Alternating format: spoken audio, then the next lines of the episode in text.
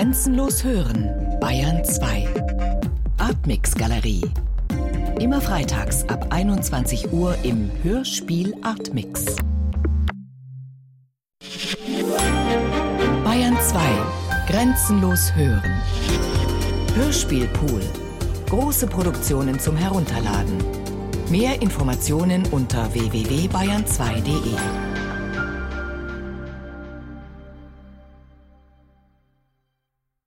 Die Perser als bimediale Inszenierung. Werkstattsendung von Norbert Lang.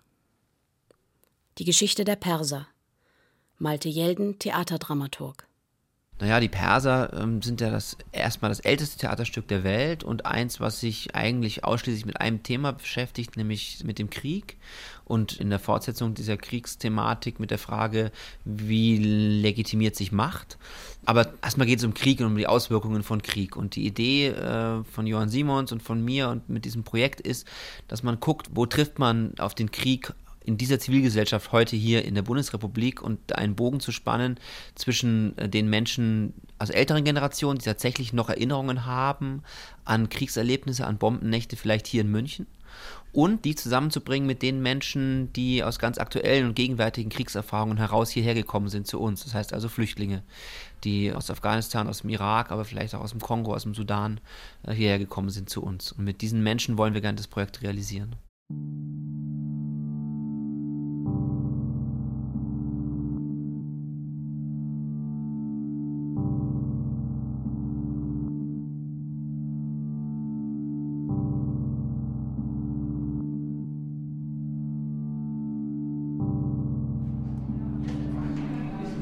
Soll ich die Geschichte mal erzählen? Das schon gehört eigentlich. Habe ich schon gehört, die Geschichte. Zweimal schon. Aber erzähl doch mal. Aber wenn ich das erzähle, ist es viel spannender. Johann Simons, Regisseur. Ich erzähle nochmal die Geschichte ein bisschen, ja? Ähm, nein, ich erzähle mal, warum ich die Geschichte wichtig finde. Das besonders, weil die meisten Leute kennen einfach die Geschichte. Das brauche ich nicht mehr zu erzählen. Was, äh, was wichtig ist, dass ich nochmal sage, das ist das älteste Stück, was es gibt, was wir jetzt tun.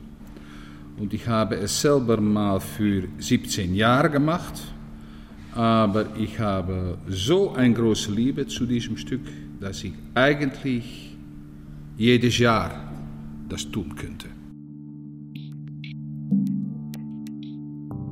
Aber die Geschichte äh, ist natürlich diese Geschichte, die geht über den Hybris, dass man denkt, ich bin unschlagbar und schließlich, wenn ich jetzt angerufen wird von meiner Frau und mein Sohn hat ein Unglück gehabt und ist tot, das ändert mein Leben völlig. Dann bin ich hier weg, dann steige ich meinem in den Taxi, dann gehe ich zum Flughafen, dann gehe ich meine, meine Frau und vielleicht komme ich dann auch niemals wieder zurück.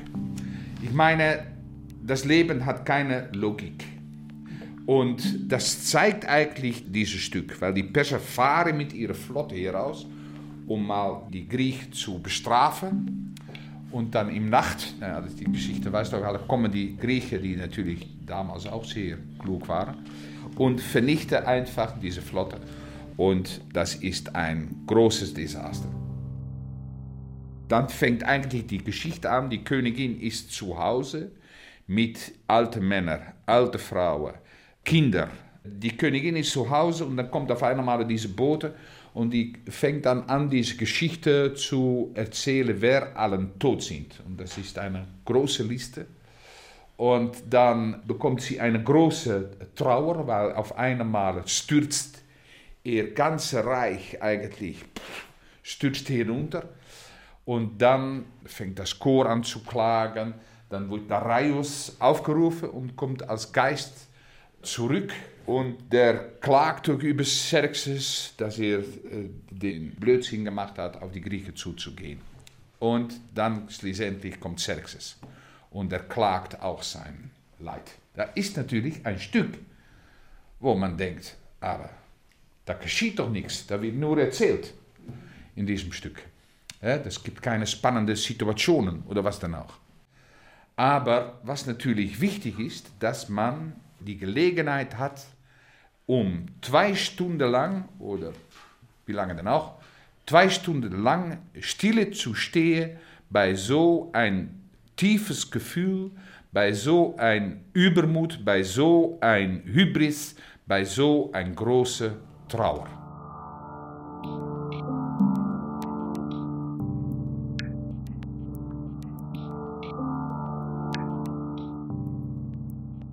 Wenn ein Volk ins Krieg geht, dann gehen natürlich die jungen Männer gehen in die Krieg. Also was bleibt, sind die Kinder und sind die älteren äh, Leute. Die bleiben zu Hause.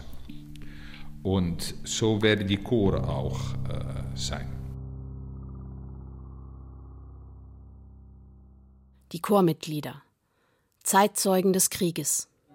Wir haben jetzt die Idee gehabt, dass wir in diesem Chor Leute suchen wollen, die tatsächlich was wissen vom Krieg. Also die eine Erfahrung mit Krieg gemacht Ja, haben. ja.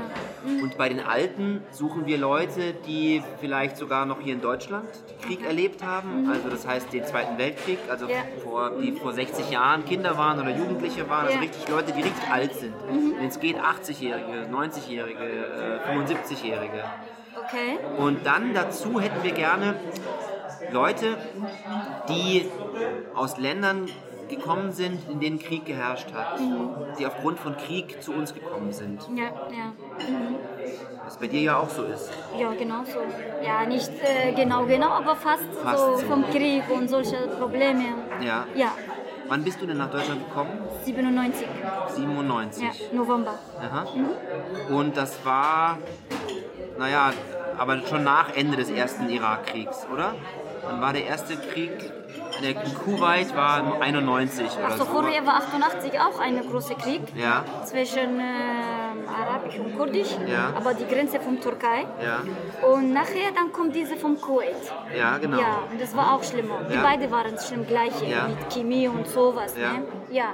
Damals, ich war dabei, wo die Leute gelaufen und als diese Bombe, keine Ahnung. Ja, es war, wir waren zwei Tage so zu Fuß am Berg und gelaufen und Oh Gott, naja, ja, okay. das war schlimm, aber naja, Ja. ja. Wie, wie, alt, wie alt sind Sie? 87. 87? Nein, wirklich? Ja, ich bin 1924 geboren.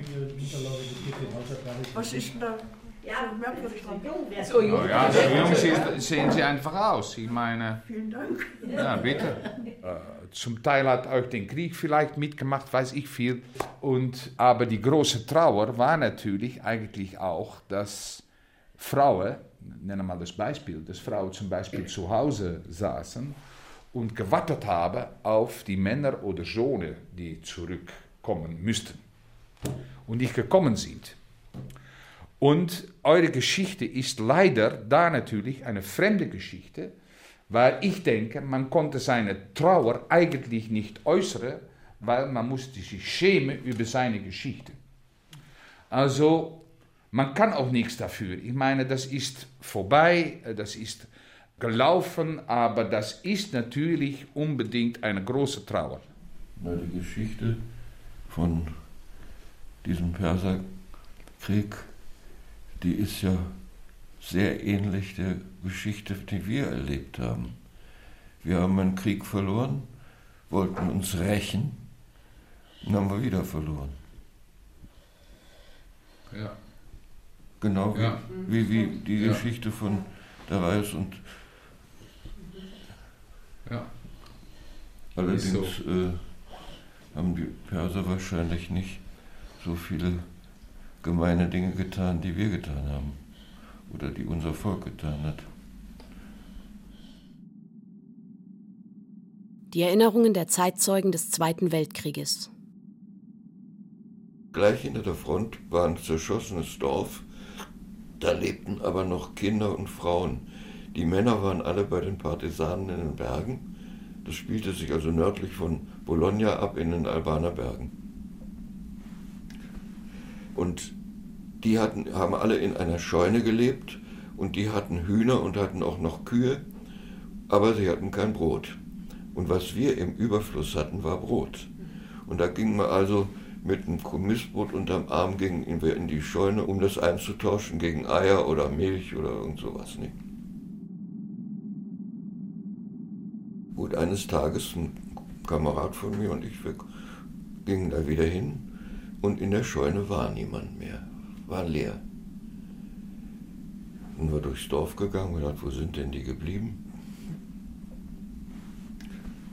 Naja. Meine Enkelin sagt immer, wenn sie Bilder sieht, ja. hier ab und zu im Fernsehen kommen von den zerbombten Städten, sagt sie, und das hast du mitgemacht. Sie begreift das gar nicht. Wenn man daher nach dann wieder normal weiterleben kann. Es gab ein Mädchen in meinem Dorf, die war vielleicht zwölf, die habe ich angehimmelt. Dieses Mädchen war auch sehr intelligent und ging, was sonst niemand im Dorf jemals gemacht hat, auf die Oberschule. Fuhr mit dem Fahrrad erstmal acht Kilometer bis nach Großbottwar und fuhr dann mit der Schmalspurbahn nach, ich weiß nicht mehr, wo es war, also wo die nächste Oberschule war, weit weg. Und diese Schmalspurbahn, diese Wegen hatten vorne und hinten so einen offenen Perron. Und da stand die drauf, man hatte frische Luft gehabt und man konnte aussteigen, Blumen pflücken, wieder einsteigen, so langsam war die. Die wurde von diesem Perron runtergeschossen. Also ich, ich habe also wirklich Rotz und Wasser geheult. Ein Unteroffizier, der in Russland schwer verwundet worden war und nicht mehr dienstfähig war für die Front, der hat uns ausgebildet. Und der wollte uns klar machen, dass der grausame Krieg, so wie er in Russland geführt wurde, den Charakter der Menschen verändert, die daran teilnehmen. Einer von den Rekruten, die diesen abendlichen Gesprächen beiwohnte, hat den verpfiffen. Dann wurde er zum Tode verurteilt innerhalb von drei Tagen und wir mussten antreten und zuschauen, wie sie ihn erschossen haben. Die Probenarbeit. Chormitglieder und Chorführerin, gespielt von Hildegard Schmal. Susa hinterließen sie schutzlos, Akbatana. Und die uralten Festungen Kissiens, entblößt seit dem Feldzug stehen ihre Mauern. Zu Pferde die einen, auf Schiffen die anderen und viele im Fußmarsch Unendlich langsam, in dichter Ordnung ging sie, die große Armee. Ja, können wir noch mal ab, äh, dass man gerufen wird. Noch einmal in das. Spät? Geht noch einmal? Das sind super, die Alten. Die spielen nicht. Hä? Die spielen einfach nicht.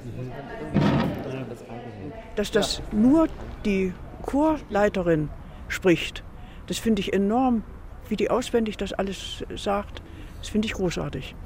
Aber dass wir als stumme Statisten daneben sitzen, das wusste ich nicht. Das äh, habe ich mir anders vorgestellt. Ja, also ich denke mir, dass wir also auch äh, bei dem weiteren Verlauf des Stückes, dass wir da nicht ganze Zeit stumm sind, also zumindest werden wir äh, irgendwie mal stöhnen oder sagen. Zumindest singen wir ja das Klagelied. Nicht? Und sicher nicht nur aber einmal. Da, aber damit kann es nicht getan sein. Nein, nein. Das wäre unwahrscheinlich. Was ich gut finde, die Konzentration von euch alle. Das ist wirklich nicht gespielt. Das finde ich richtig toll. Da guckt man gerne hin nach euch. Wirklich. Sehr gut. Mit dem Theater in die Stadt die Arbeit am Ort der ehemaligen Bayern-Kaserne.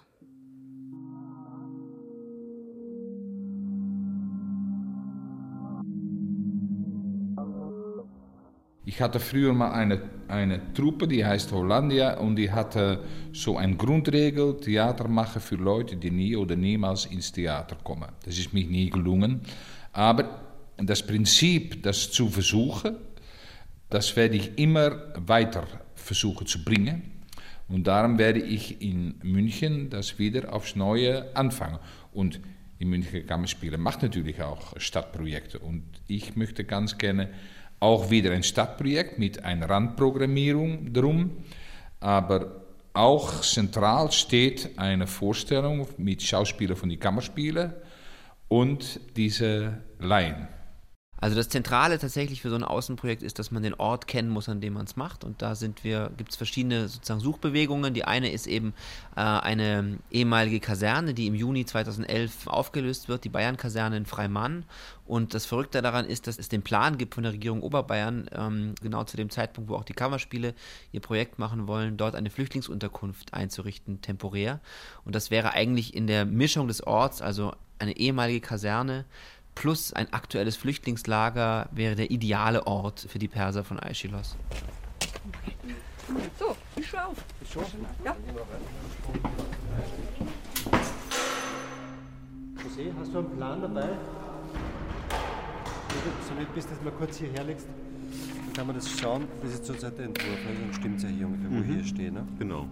Das heißt, wir sind ja da durchgegangen, hier ist der Gang und hier endet im Grunde die Tribüne. Ich meine, letztlich äh, sucht das Theater ja immer auch selbst nach Legitimation und sucht immer nach äh, Notwendigkeit und ich finde so, kann es so wellenmäßig verfolgen, dass es immer wieder die Theatermacher selber eine große Skepsis ihrem eigenen Tun gegenüber entwickeln und sich dann fragen, sind wir überhaupt noch glaubwürdig und wie kann das, was wir erzählen, sich überhaupt noch vermitteln und ähm, zu einer solchen Bewegung, finde ich, gehört jetzt auch seit einigen Jahren der Versuch, äh, die Realität anders einzufangen als nur in der Guckkastenbühne. Das kann sicher nicht die einzige äh, Aufgabe von Theater oder die einzige Möglichkeit von Theater sein, aber ich finde sie eine unglaublich wichtige, um den Kontakt auch zu den Städten nicht zu verlieren, weil ja auf der anderen Seite die äh, Theater, ohne dass die Stadt sie oft kennt, sehr, sehr stark in Bedrängnis kommen, immer mehr. Ja? Also die Städte stellen ja ihre Theater ganz klar in Frage, äh, immer stärker als noch vor 20, 30 Jahren. Ähm, und also muss das Theater was tun, es muss aktiv werden und sagen, hier sind wir und wir kommen auch zu euch, auch wenn ihr das nicht wollt. Und wir müssen versuchen, uns zu begegnen, damit wir auch verstehen, was wir voneinander haben können. Also herzlich willkommen in der Bayern-Kaserne. Manche von euch waren ja schon da, äh, manche noch nicht. Erstmal so grundsätzlich, ist das unser Spiel, unsere Spielfläche? Hier werden wir spielen, ist alles ein bisschen größer als auf der Probebühne.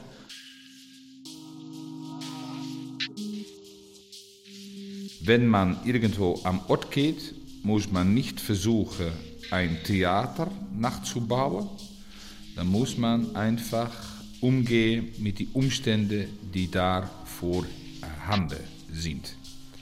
Also, das bedeutet in diesem Fall, wenn da Tageslicht ist, dass das Tageslicht da auch sein muss. Dass man nicht versucht, mit Gardinen diese Realität herauszuschließen.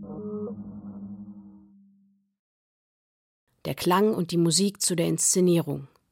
Karl Österheld, Komponist, Arrangeur und Musiker. Doch. Ja, aber man versteht ihn nicht. Wir verstehen nicht.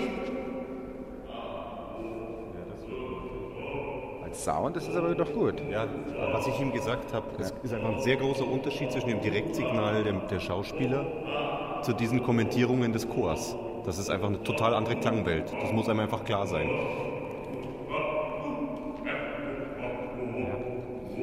Als Sound total gut.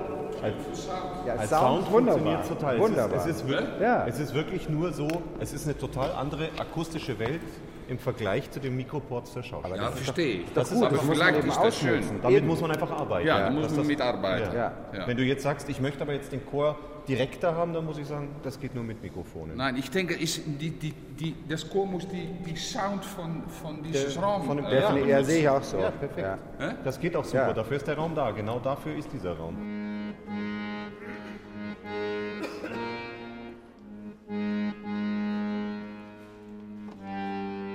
Okay, Achtung und.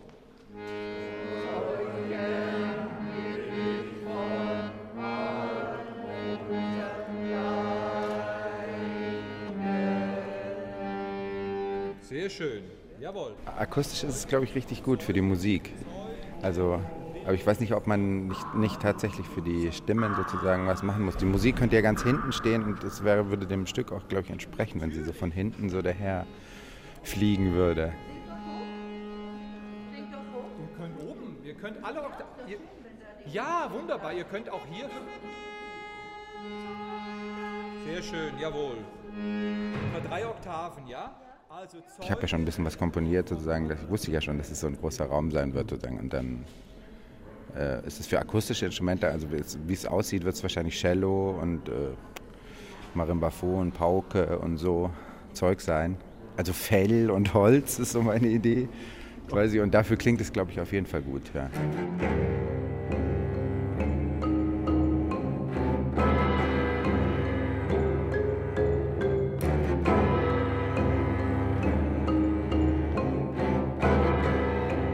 Das Stück hat mehrere, meiner Meinung nach mehrere Gefühlsebenen. Das ist das so kompliziert. Es gibt sozusagen das eine, das ist, glaube ich, dieses so eine Art Requiem-artige Ende oder Trauer äh, oder Klagelied, würde ich sagen.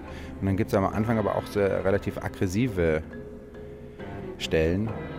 Also mit dem Mutter, man muss schon, glaube ich, auch mal dann ordentlich auf so einen Gong hauen, ehrlich gesagt. Und das weiß ich noch nicht. Also es muss schon, glaube ich, auch, es gibt auch, also das, das, der Text wandelt sich sozusagen. Während dem Stück in, hat er verschiedene emotionale Stimmungen. Und das muss man ja eigentlich, glaube ich, mit der Musik auch äh, begleiten sozusagen. Das ist, glaube ich, noch das Schwere. Da, da weiß ich auch noch nicht genau, wie das klappen soll.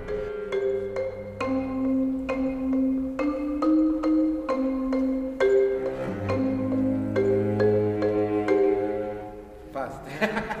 Wir können es noch nicht natürlich, ja erst üben. Die Ortserkundungen auf dem Gelände der ehemaligen Bayern-Kaserne. Meet the Neighbors. Inszenierte Treffen mit unbegleiteten, minderjährigen Flüchtlingen, die seit Winter 2011 auf dem Gelände der ehemaligen Bayern-Kaserne untergebracht sind. Von den Dokumentartheatermachern Anne-Isabel Zilz und Karnik Gregorian.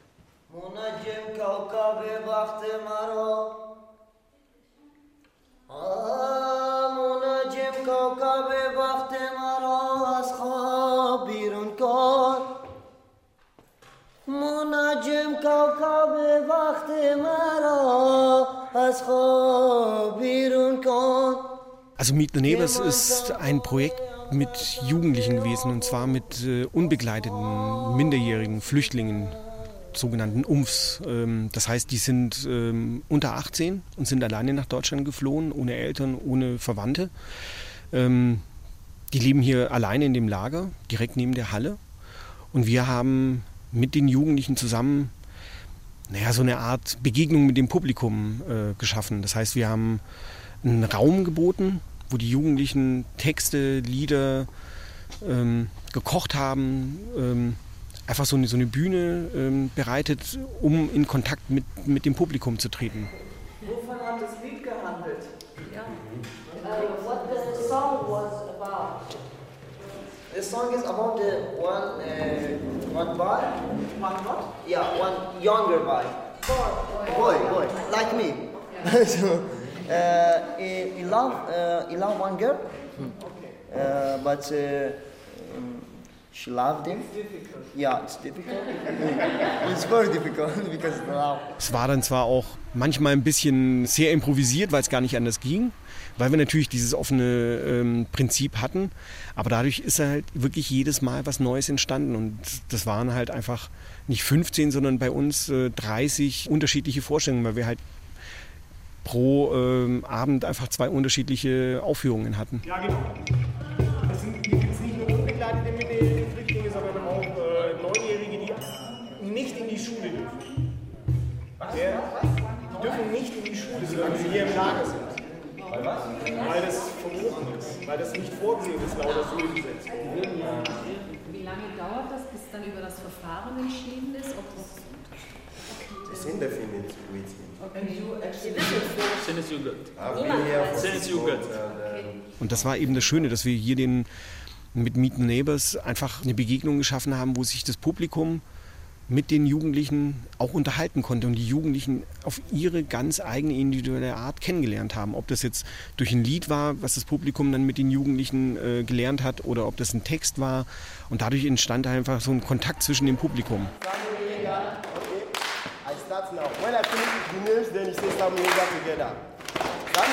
I start now. When I finish the names, then you say Samuyenga together. Samuyenga, yeah. Ebuwa Samuyenga, Samuyenga Saido, Samuyenga. You get it? Samuyenga, eh, Ebuwa Samuyenga, Samuyenga Saido, Samuyenga. When I said, when I said, okay, wait, a moment. when I said Samuyenga Saido together, Samuyenga, then it sounds sweet. Cycling Wars. Ortserkundung, Fahrradtour und Soundinstallation auf dem Gelände der ehemaligen Bayern-Kaserne. Realisiert von den Musikern Bülent Kulukcu und Asmir Sabic.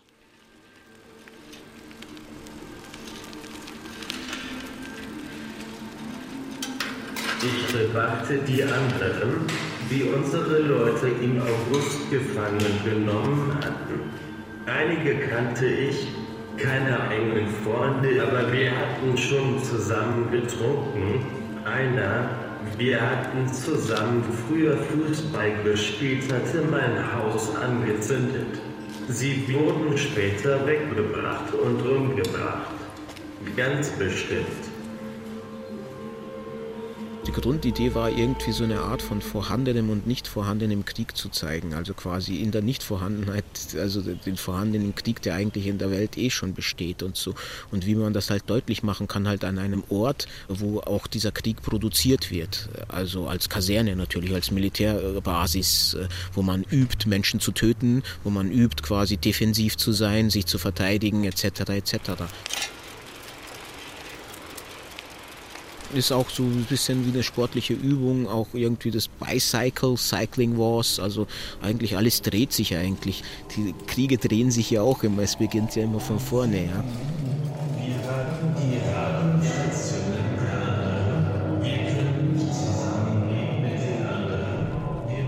Wir haben halt versucht, auch die Texte dann so zu machen, dass sie kein Mensch einspricht, sondern haben das einer generierten Computerstimme einsprechen lassen und die laufen da so im Loop. Es sind immer nur ein paar Sätze, es ist, es ist also aber so elementare Sätze. Und dass man halt dem Zuschauer in der Form, wo er in dieser Einsamkeit dieses Geländes ist, mit den Texten zusammen die größtmöglichste Assoziation freigibt, um überhaupt irgendwie seine eigene Angst irgendwie davor zu spüren, seine eigene Angst der Einsamkeit, der verlorenen Existenz quasi. Also, dass wenn man eigentlich keine Attribute mehr hat oder wenn komplett die Normalität von einem System, was einen schützt, komplett von heute auf morgen wegbrechen würde, was würde denn mit mir sein?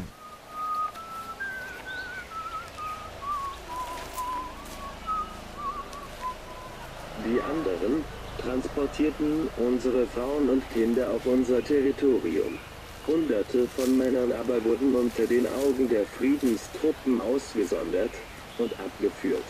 Sie wurden erschossen zusammen mit tausenden anderen Männern und Jungen, die von den anderen auf dem Weg nach irgendwo gefangen genommen waren. Insgesamt wurden 7000 Menschen ermordet. Dies war das größte Massaker nach dem letzten großen Krieg in Europa. Und was auch natürlich interessant ist, ist äh, an dem Gelände da dieses Camp mit den Jugendlichen ist, mit den unbegleiteten Flüchtlingen, an denen auch immer vorbeigefahren wird. Und man sieht genau die Opfer dieser Kriege, die dann am Fußballspielen sind oder mit Inlineskater versuchen, irgendwie so, äh, Inlineskater zu üben. Abends stand da noch ein Dorf. Am nächsten Morgen war es weg.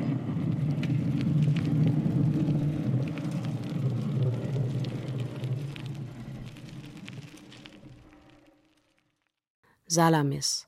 Eine Videoinstallation von Stefan Hunstein, Fotograf und Schauspieler. Realisiert im Rahmen der Theaterinszenierung auf dem Gelände der ehemaligen Bayern-Kaserne. Salamis ist die Fortführung meiner künstlerischen Arbeit mit Fotografie. Das sind Bilder, die nicht mehr Fotografie sind und noch nicht Film. Die bewegen sich genau auf dieser ästhetischen Grenze. Das heißt, man sieht ähm, Porträts von, in dem Fall von Kindern, äh, wo man erst auf den zweiten Blick sieht, dass die sich bewegen, also dass die leben. Die sind ähm, ganz im Dunkeln aufgenommen mit einer Infrarotkamera, mit der Bitte, dass sie nur in die Kamera schauen und äh, nichts weiter tun als atmen und schauen und äh, möglichst lange stillsitzen. Das gibt den Effekt, dass man irritiert ist, wenn man als Betrachter diese Bilder anschaut. und die, diese Kinder haben aufgerissene Augen. Das kommt dadurch zustande, dass die Pupillen so groß sind, weil sie eben in der totalen Finsternis aufgenommen sind. Und äh, dadurch kriegen die so ein bisschen was, äh, ja, im, auch im übertragenen Sinne etwas Aufgerissenes.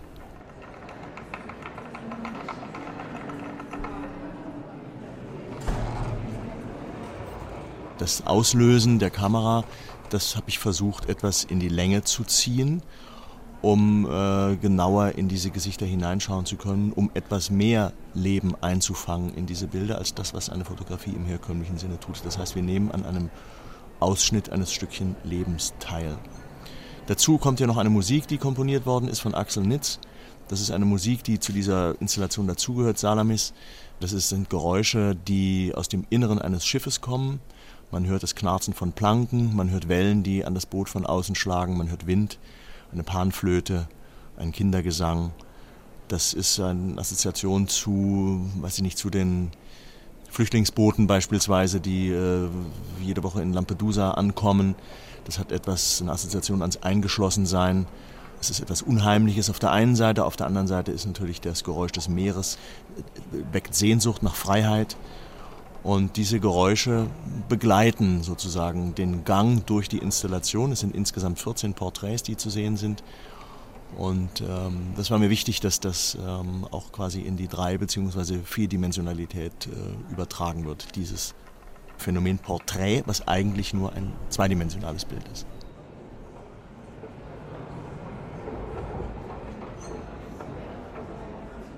Ich finde es gut, dass man diese Installation zu zwei verschiedenen Zeitpunkten sehen kann, nämlich einmal bevor man das Stück gesehen hat.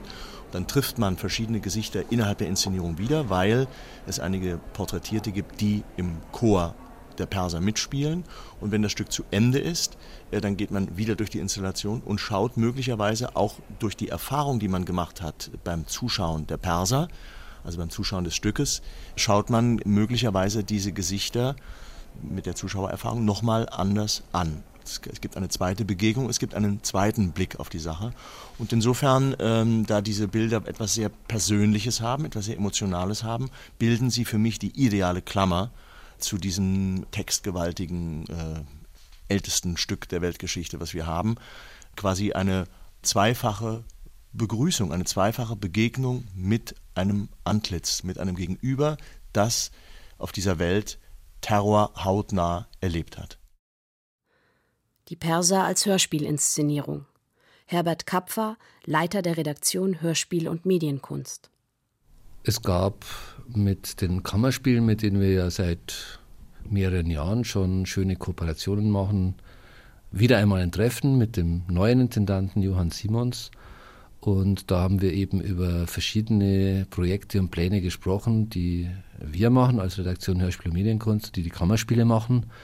Und die Perser, das hat uns eben von Anfang an sehr interessiert, weil diese Idee, dieses antike Stück, das eben äh, einen starken Aktualitätsbezug hat, damaligen hatte, in die Gegenwart zu versetzen, uns sehr fasziniert hat.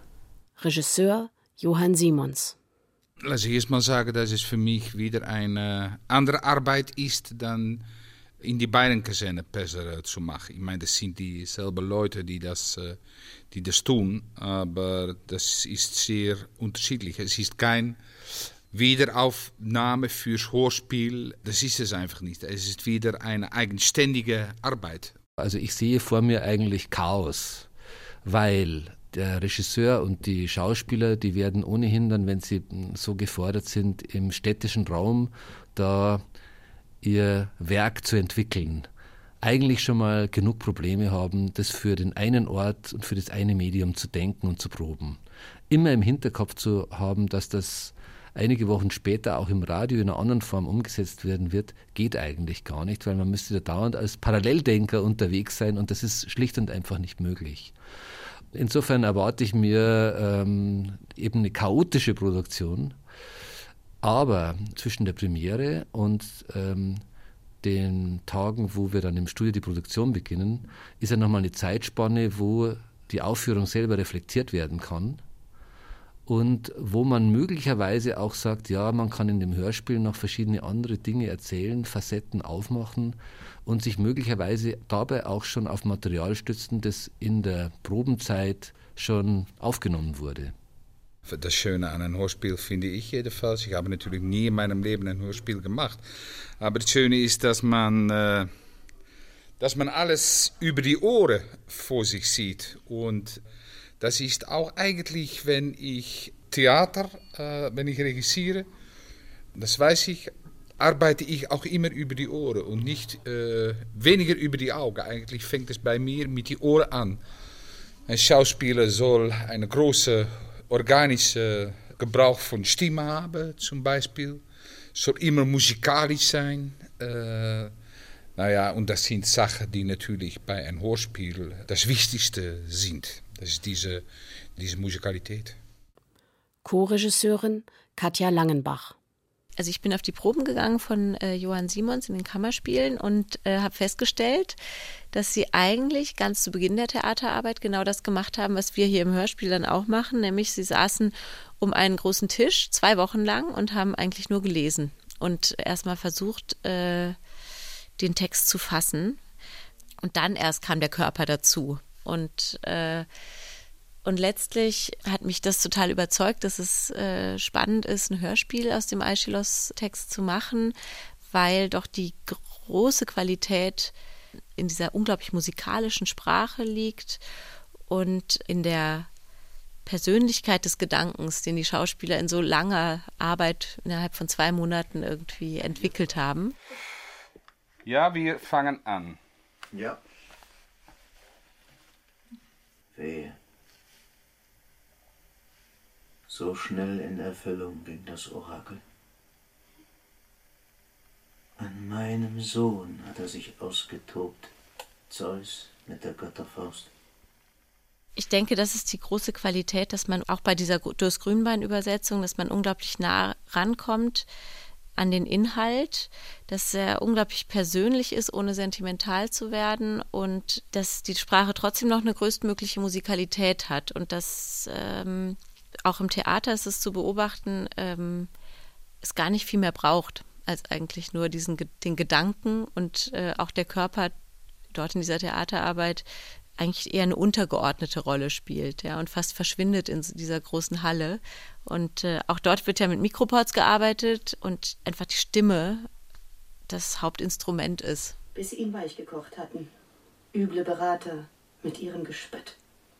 Wie ist das? Da beschloss er den Feldzug. Bisschen theatralisch, hè? Und Griechenland aber, war das aber Ziel. Darius, ja genau. Ich So finde, find, er fertig, was im Gedächtnis brennt, jetzt und für immer. Ein Hörspiel geht für mich über Stille. Das bedeutet, eine Stille im Ohr ist völlig eine andere Stille dan eine Stille mit Augen und Ohren. Das ist, und das habe ich entdeckt. Ich habe viele Sachen so äh, zurücknehmen müssen für das Hörspiel. Also kann man sagen, äh, man versucht bei das Schauspiel oder bei Pesser in dieser beiden Kasernen die Seele zu hinzugeben, und beim Hörspiel muss man die Seele bei sich halten und mit der Stimme einfach versuchen, die äh, Leute, die das hören, äh, mitzunehmen und einen Blick zu gönnen in die Seele von diesem Text. Unter Freunde mit List. Maraphis kam an die Ja, Macht so. okay. Er ist Dann- jetzt schon mal. Ja, okay, okay, okay. Warte hoor, äh, Moment mal. Ja? Ich dachte auch bei der Passage dieses, ähm, dieses Wissende, er, er, er kennt dieses Orakel ja und, er, und jetzt, äh, ich, er wusste eigentlich Bescheid äh, und er, er kennt auch ähm, sozusagen die, die Logik der Götter und Mhm. das ist eigentlich so offensichtlich gewesen. Also dieser, dieser Ärger darüber, dass, es, dass der Mensch so, so dumm ist, ja, immer wieder diesen Fehler zu machen. Ähm, diese Wut, die hat er auch im Theater mehr gehabt, nur dass sie im Hörspiel ja mehr nach innen gehen kann, finde ich. Bitternis. Also es war uns total wichtig, gerade beim Hörspiel jetzt noch einen Schritt weiter zu gehen und die Gedanken und den Inhalt dieses Textes äh, und diese Emotionen äh, noch, noch mehr nach innen zu holen, also noch näher sozusagen an den äh, Zuhörer ranzuholen, als es im Theater eigentlich der Fall ist. Weil an ein paar Stellen äh, kommst du halt nicht drum rum, dass du das ist doch sehr sehr expressiv wird oder sehr laut und äh, nach außen geht. Das sind alles Punkte, wo wir versucht haben, eher ähm, in eine andere Richtung zu arbeiten, um Intensität zu erreichen, nämlich dass es immer stimmloser, immer leiser, immer innerlicher wird. So hat man wirklich das Gefühl, kriechen die Darsteller und diese Stimmen in einen rein.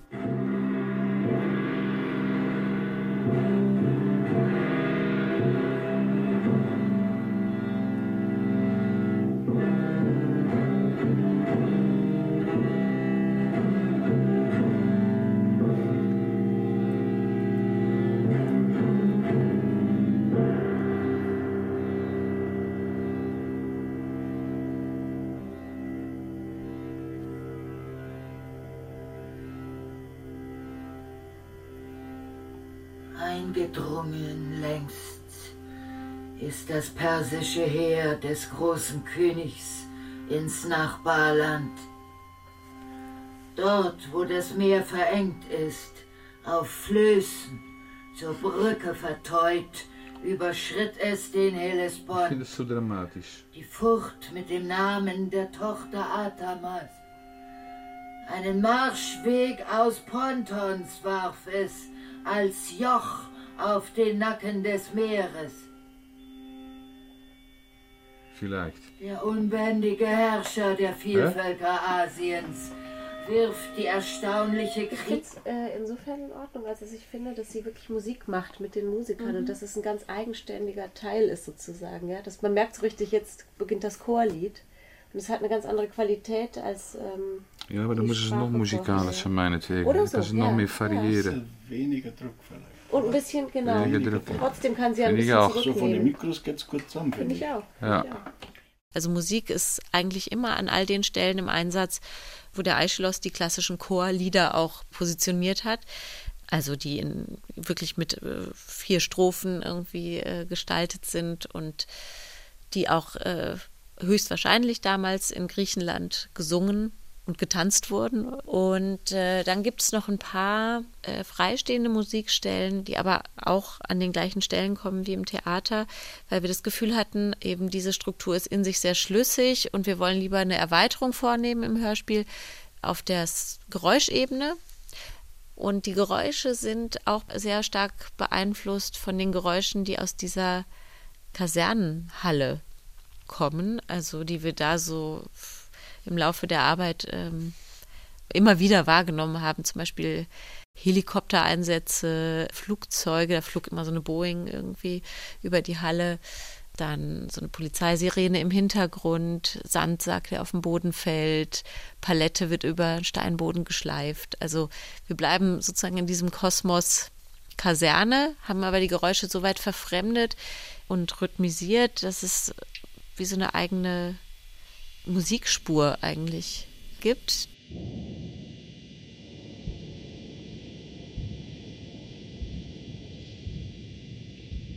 Gerade für Johann Simons, äh, der ja auch die Theaterarbeit äh, realisiert hat, war auch schon da im Theater die Aussage eben wichtig, dass dieser Chor eben nichts sagt, dass er schweigt und dieses Schweigen wollte er thematisieren, auch als politische Aussage. Fragt sich, wie man natürlich das Schweigen im Hörspiel abbildet und dann ähm, war eben die Idee, dass man diese Leute nur über ihren Atem und über die pff, Geräusche, irgendwelche Lautäußerungen, die sie machen, mit reinholt in das Hörspiel und eine Musikspur daraus montiert äh, aus diesem Atem und aus Zufallsgeräuschen, die sich ergeben, während sie eben unsere Aufnahmen abhören. Äh, die Schauspieler sind der Vermittler äh, dieser Geschichte und das Chor ist diese Geschichte. Und ich finde es dramatisch, wenn eine Geschichte schweigt, wenn eine Geschichte einfach nichts sagt. Und damit wollte ich eigentlich sagen, wie schrecklich eigentlich Krieg ist und dass die meisten Leute, die Krieg äh, sehen, wahrnehmen, äh, nicht richtig daran beteiligt sind, aber wohl viele Mal Opfer sind von dieser Geschichte. Ich denke, wenn Krieg ist, werden die Leute auch nicht alle gefragt, ob die Krieg gut sei oder nicht. Wird es dann noch besser? Heimgesucht werde ich von mancherlei Träumen nachts. Seit mein werter Sohn das auch Kriegsvolk gerüstet auszog, in Schutt zu verwandeln, das. Land der Ionia. Doch niemals schärfer sah ich als letzte das Nacht. muss, äh, Ich will euch ausmalen, was. Also wir laden wirklich 25 Leute ins Studio ein. Die kommen morgen und die hören sich äh, unsere kompletten Wortaufnahmen an. Und äh, an den Stellen, wo sie reagieren, so dass wir es abnehmen können, also dass man es auch hört. Also beispielsweise, wenn sich jemand, ja, wenn jemand hustet, atmet, am Kopf kratzt oder wie auch immer, diese ganzen Geräusche, ähm, die werden wir sammeln und entsprechend bearbeiten, dass daraus in Kombination mit den anderen Geräuschen, die ich gerade beschrieben habe, äh, eine Atmosphäre sich, sich bildet, ja, und oder eine Musikspur.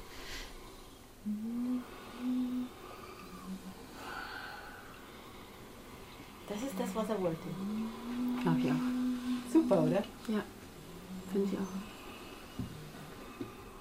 Das ist genau die Idee eigentlich auch gewesen, dass es ums Reagieren geht und, und äh, ja, dass sozusagen alles die ganze Zeit reflektiert wird von diesem Chor, was die Schauspieler machen oder was die Figuren erzählen. Genau, es ist also, glaube ich, eher eine Atmosphäre, die diese Geschichten speichert der Leute, als ähm, jetzt konkret dokumentarische Arbeit. Die, die haben wir eben nicht vorgenommen.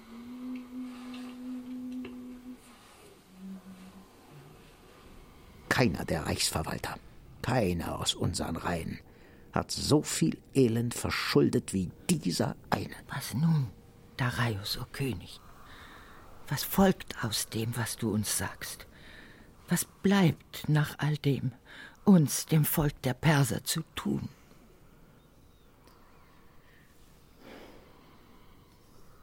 Niemals bricht Kriege vom Zaun gegen Griechenland. Auch wenn das Mederheer hundertmal stärker wäre. Vorsicht! Die Erde selbst steht den Griechen im Kampf bei. Wovon sprichst du?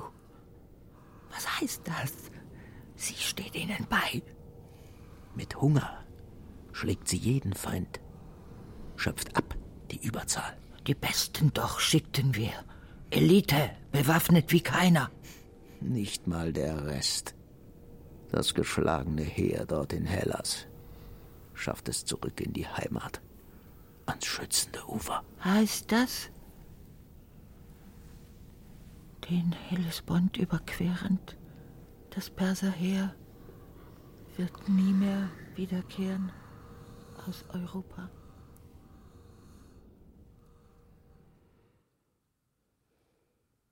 Die Perser als bimediale Inszenierung. Werkstattsendung von Norbert Lang. Ton und Technik Ulrike Schwarz.